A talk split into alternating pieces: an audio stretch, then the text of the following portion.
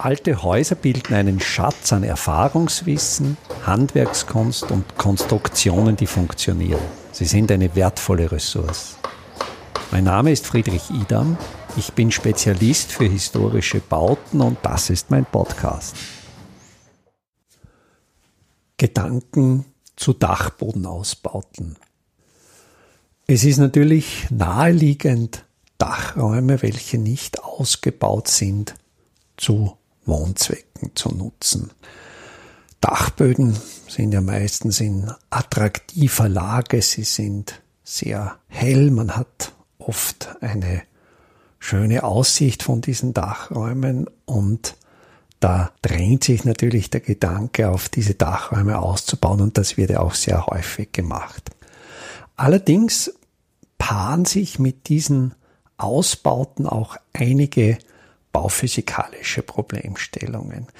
Das sind für mich zwei große Themenbereiche. Das ist einerseits das Überhitzungsproblem, das natürlich Dachböden durch die Dachflächen meistens sehr sonnenexponiert sind und natürlich hier ein entsprechender Hitzeeintrag stattfindet, der die Dachböden gerade jetzt in Anbetracht des Klimawandels, in Anbetracht der globalen Erwärmung natürlich zu sehr heißen Wohnbereichen machen kann, wenn hier bauphysikalische Fehler gemacht werden. Und das zweite, wie ich denke, wichtige Problemfeld ist das der Diffusionsdichtheit. Es ist ja so, an die Dachhaut werden zwei auf den ersten Blick widersprüchliche Anforderungen gestellt. Einerseits sollte die Dachhaut, was ja nachvollziehbar ist, absolut wasserdicht sein. Es soll ja kein Regenwasser über die Dachhaut in den Dachraum eindringen. Andererseits sollte diese Dachhaut aber auch diffusionsoffen sein. Das bedeutet, durch die Wohnnutzung allein, durch die Feuchtigkeitsausdünstung von uns Menschen, aber auch durch unsere Nutzung der Wohnräume, durch Kochen, durch Waschen, durch Duschen. Es entsteht durch die Nutzung eines Wohnraumes sehr viel Wasserdampf. Durch diesen Wasserdampf in der Luft entsteht ein sogenannter Dampfdruck. Und dieser Dampfdruck ist natürlich abhängig von der Temperatur der Luft. Je wärmer die Luft, desto mehr Wasserdampf kann sie aufnehmen und je mehr Wasserdampf in der Luft ist, desto höher ist der Dampfdruck. Wenn wir jetzt an die klassische Wintersituation denken, im Wohnraum innen ist es wärmer als draußen und natürlich ist der Dampfdruck im Innenraum entsprechend größer als außen. Und dieser höhere Druck, es handelt sich ja bei Wasserdampf um ein Gas, ein Gasdruck, dieser Druck hat natürlich jetzt das Bestreben, von innen nach außen zu drängen. Und dieser Prozess heißt, wenn er nicht behindert wird, Diffusion. Einfach heruntergebrochen, je poröser ein Material ist, desto leichter kann der Wasserdampf durch dieses Material von innen nach außen durchdiffundieren, nach außen entweichen. In der Wintersituation gibt es aber einen zweiten Sachverhalt, der ist der, dass natürlich im Regelfall im Innenraum eine höhere Temperatur herrscht als außen und in einer Bauteilkonstruktion, sei es eine Wärmedämmung, sei es eine Wand, findet natürlich ein Temperaturgefälle statt. An der Innenoberfläche hat der Bauteil annähernd die Innenraumtemperatur, an der Außenseite annähernd die Außentemperatur. Und durch dieses Temperaturgefälle wandert jetzt der Wasserdampf durch. Das heißt, er ist im Innenraum oder nahe des Innenraumes noch sehr warm. Je weiter er nach außen gelangt, desto kühler. Und da kann jetzt ein physikalisches Phänomen auftreten, der sogenannte Taupunkt. Wenn der Wasserdampf unter eine bestimmte Temperatur, das ist eben die Taupunkttemperatur, abgekühlt wird, dann ändert sich der Aggregatzustand. Es gibt einen Übergang, wo der gasförmige Wasserdampf übergeht in flüssiges Wasser. Und diesen Prozess nennt man Kondensation. Wünschenswert ist natürlich, dass diese Kondensation möglichst nahe der Außenhaut stattfindet und dass die Außenhaut so porös ist, dass jetzt dieses Wasser noch geleitet wird, also die Leitung des flüssigen Wassers wird als Sorption bezeichnet, dass dieser Sorptionsprozess bis an die Außenoberfläche des Bauteils übergeht und dort dann das Wasser abtrocknen kann und die Feuchtigkeit im Bauteil keinen Schaden anrichtet. Wenn aber jetzt, wie bei einer Dachhaut, natürlich die Forderung besteht, die Dachhaut sollte möglichst dicht, möglichst wasserdicht sein, dann kommen ja so aufs erste keine porösen oder grob porösen Materialien in Frage. Und dann passiert Folgendes.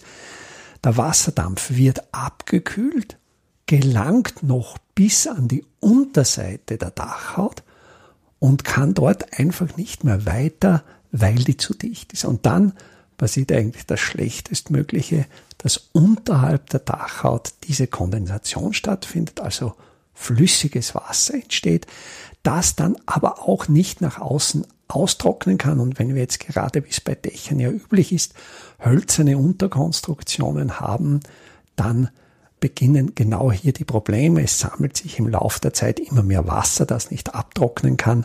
Die hölzerne Konstruktion wird durchfeuchtet. Es bildet sich ein ideales Klima für holzzerstörende Mikroorganismen wie etwa Pilze und das Holz vermorscht. Aus dieser ersten Problemstellung, das heißt, wie man die ersten Dachbodenausbauten gemacht hat, waren das eigentlich die ersten Probleme, wo man dann gemerkt hat, das funktioniert nicht. Und dann hat man eine Dachkonstruktion eingeführt, das sogenannte Kaltdach. Das funktioniert so, dass es im Prinzip zwei Dachebenen gibt. Es gibt hinter oder unter der eigentlichen Dachhaut, die regendicht ist, die sogenannte Hinterlüftungsebene und ein zweites Dach, das sogenannte Unterdach. Und dieses Unterdach ist jetzt mit einem anderen Material abgedichtet als die Dachhaut mit einem poröseren Material. Und die Idee ist, durch dieses Unterdach kann der Wasserdampf noch durchdiffundieren. Man spricht auch von sogenannten semipermeablen Materialien, also halbdurchlässig, wo das Wasser im gasförmigen Zustand, im Dampfzustand durch kann, im flüssigen Zustand aber nicht. Das heißt, die Poren sind so groß, dass die Dampfmoleküle durch können, aber so klein, dass die Wassertropfen nicht mehr durch können. Das funktioniert im Labor. Das funktioniert, wenn die Folie flächig ist.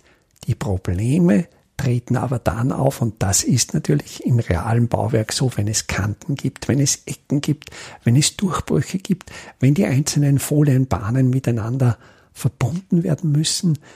Das funktioniert der heutigen Baupraxis im Regelfall durch Klebebänder, durch Tapes, deren Lebensdauer aber begrenzt ist. Die ist oft im Bereich von zehn Jahren.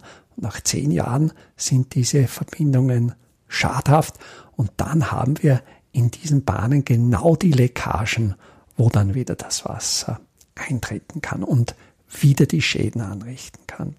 Daher die eigentlich beste Form, einen Dachboden auszubauen, ist in nicht auszubauen. Das ist das System, was sich über Jahrhunderte bewährt hat, einfach ein unausgebauter, natürlich durchlüfteter Dachraum, durch den der Wind durchziehen kann, allerdings nicht der Regen. Der Regen wird durch die Dachhaut abgehalten. Die oberste Geschossdecke, die kann durchaus gut gedämmt sein, kann diffusionsoffen sein, weil sie ja durchs Dach geschützt ist, aber der Dachraum ist entsprechend groß, wird durchlüftet und die Feuchtigkeit kann durchweichen. Aber es kann natürlich nicht die Lösung sein, wenn man das Ziel hat, einen Dachboden auszubauen und ich sage dann, ja, das Beste ist nichts auszubauen. Also wenn möglich, nicht auszubauen. Wenn man den Dachboden schon unbedingt ausbauen will, dann gilt es, sich zu überlegen, andere Wege, über die der Dampfdruck, der Wasserdampf entweichen kann, als über die Dachfläche. Und da bietet sich natürlich die Giebelwand an. Die Giebelwand nennt man jene bei einem Satteldach dreieckige Fläche an der Fassade, welche sich durch Dach und Fassade bildet. Also diese Giebelwand, wenn man jetzt ein traditionelles Dach ausgeführt hat, wo noch ein entsprechender Dachvorsprung gegeben ist, dann ist natürlich diese Giebelwand vor der Bewitterung geschützt, vor Schlagregen geschützt und diese Giebelwand kann natürlich porös ausgeführt werden. Das heißt, hier funktionieren dann genau die Prozesse, dass durch eine Wandkonstruktion und da gilt es natürlich ein Material zu wählen, das einerseits diffusionsoffen ist, also das porös ist, andererseits feuchtetolerant, das sind Materialien wie der klassische Ziegel, wie Holzwolle, Leichtbauplatten, wie können auch Holzweichfaserplatten sein. Es kann natürlich auch Massivholz sein. Konstruktionen also, die einerseits relativ feuchtetolerant sind, andererseits sorptionsfähig. Also wenn jetzt in der Wandkonstruktion die Kondensatbildung stattfindet, dass dieses Kondensat nach außen wandern kann durch die Bohren und an der Oberfläche des Bauteils abtrocknen kann, ohne dass dabei der Bauteil geschädigt wird. Also hier der Grundsatz, die Giebelwände möglichst diffusionsoffen auszuführen, dass hier der Wasserdampf einfach einen Weg findet, über den er entweichen kann, letztlich einen vorgezeichneten Weg. Umgekehrt die Dachflächen möglichst diffusionsdicht und da gibt es natürlich Konstruktionen, die das können, dass man eben zum Beispiel von einer klassischen Zimmerwerkskonstruktion mit Sparren weggeht und die Dachfläche aus einem Material bildet, wie etwa KLH, also Kreuzlagenholz Crosslayer Timber, ein Material, das flächig gut dicht ist, wo sich auch langfristig dichte Fugen herstellen lassen, also wesentlich besser als bei diesen semipermeablen Bahnen. Dann haben wir eben den Fall einer relativ dichten Dachfläche und einer diffusionsoffenen Giebelwand. Und hier gelingt es dann, wenn eben die Holzkonstruktion, die Platten, diese Kreuzlagenhölzer entsprechend dampfdicht und sauber verbunden sind, dass hier mehr oder weniger die Quadratur des Kreises gelingt. Einerseits eine regendichte Hülle, eine regendichte Dachhaut und andererseits eine diffusionsoffene Giebelwand, sodass einerseits von außen kein Wasser in flüssiger Form eindringen kann und andererseits der Dampf, den wir durch unsere Wohnnutzung erzeugen, nach außen entweichen kann. Eingangs habe ich natürlich als zweites Thema den Hitzeschutz erwähnt und da gilt es mit der Amplitudenverschiebung zu arbeiten. Das heißt, es gibt ja vor allen Dingen im Sommer eine Temperaturspitze am frühen Nachmittag.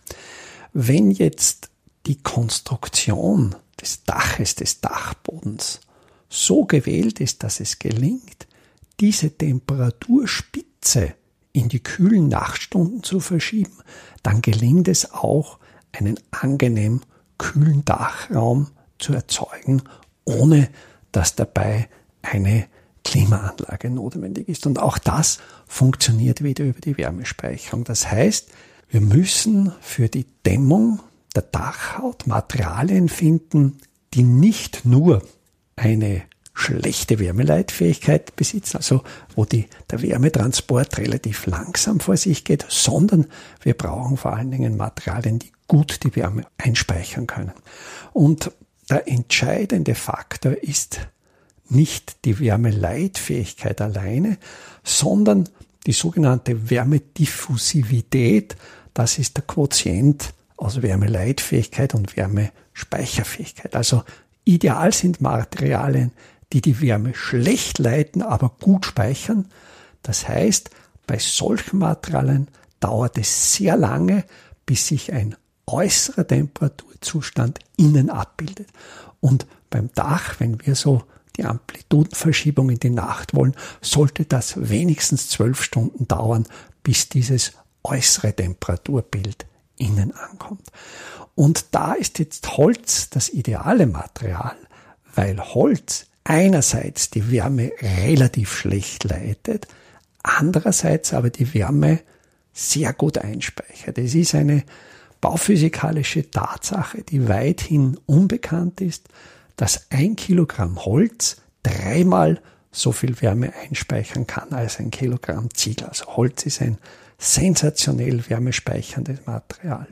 Und wenn jetzt zum Beispiel die Dachhaut aus Massivholz ausgeführt ist, etwa dieses vorher genannte Kreuzlangholz, gibt es aber auch andere Möglichkeiten, dann passiert Folgendes, dass die Wärme am frühen Nachmittag nach innen zu wandern beginnt. Aber wenn dann zwölf Stunden später, ein Uhr, zwei Uhr morgens, die Außentemperatur geringer ist als die Bauteiltemperatur, dann kehrt sich der Temperaturstrom um. Das heißt, dann wandert die Wärme nicht mehr weiter in den etwas wärmeren Innenraum, sondern wandert natürlich wie Wärme immer zum kälteren Zustand hin und der Wärmestrom kehrt sich um und die Wärme geht nach außen und wird dann über die Dachhaut wieder abgestrahlt. Und durch solche Konstruktionen gelingt es eben auch, Dachbodenausbauten zu schaffen, welche den komplizierten, eigentlich den hochkomplexen bauphysikalischen Anforderungen gerecht werden. Also bei jedem Gebäude, bevor man so einen Dachbodenausbau angeht, zu Beginn ganz, ganz genau die Bauphysik zu überlegen, genau den Zustand zu erfassen des Gebäudes. Nach welcher Himmelsrichtung ist jetzt die Dachfläche exponiert? Welche Möglichkeiten habe ich durch Abschattungen, durch Hinterlüftungen, durch Wärmestromverzögerungen zu arbeiten? Also da gilt es sehr genau zu schauen. Wenn man das gemacht hat, kann es aber durchaus gelingen, einen Dachraum zu schaffen, der eine wirklich befriedigende Bauphysik besitzt, wo sehr viel selbstregulierend funktioniert, also im Sinne der Simple Smart Buildings, dass man eben keine Elektronik, dass man keine energiefressenden Kühlsysteme braucht, um hier ein angenehmes Wohnklima zu schaffen, sondern dass das aus dem Verständnis und aus dem Wissen der Funktion der einzelnen Baustoffe funktioniert. Einfache, aber schlaue Handwerkstechniken können Sie jetzt auch in der Praxis erlernen. Im Rahmen der Kulturhauptstadt Europas 2024 Bad Ischl bieten wir Ihnen im Salzkammergut heuer Workshops zu Arbeitstechniken der Simple Smart Buildings an. Es wird dabei ums Kalkbrennen, Kalklöschen und den gekonnten Umgang mit Kalkmörtel gehen. Sie lernen alte Kastenfenster wieder instand zu setzen und besuchen Häuser, die von ihren Besitzern renoviert worden sind. Zum Abschluss der Workshop-Reihe im Herbst 2024 können Sie von international renommierten Profis die Lehmbautechnik in Theorie und Praxis lernen. Wir würden uns freuen, wenn wir Sie für den einen oder auch für mehrere Workshops begeistern könnten. Alle Termine den Workshop-Folder zum Download und den Link zur Anmeldung finden Sie auf der Startseite meiner Website www.idam.at.